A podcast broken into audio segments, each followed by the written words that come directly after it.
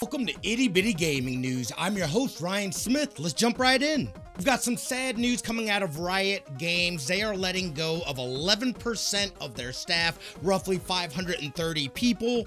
Uh, they were pretty transparent in a uh, post that they made, a blog essentially on their site, kind of explaining the reasons why they had to let go of folks.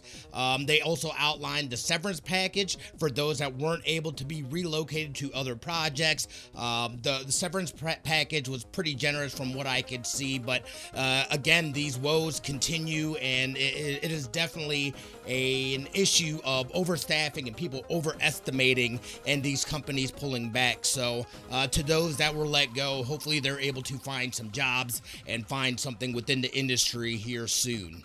Half Mermaid, the developers behind Immortality, have announced two projects they're working on Project C and Project D. It seems that Project C is going to be more of a cinematic project, as Project D is a horror survival game.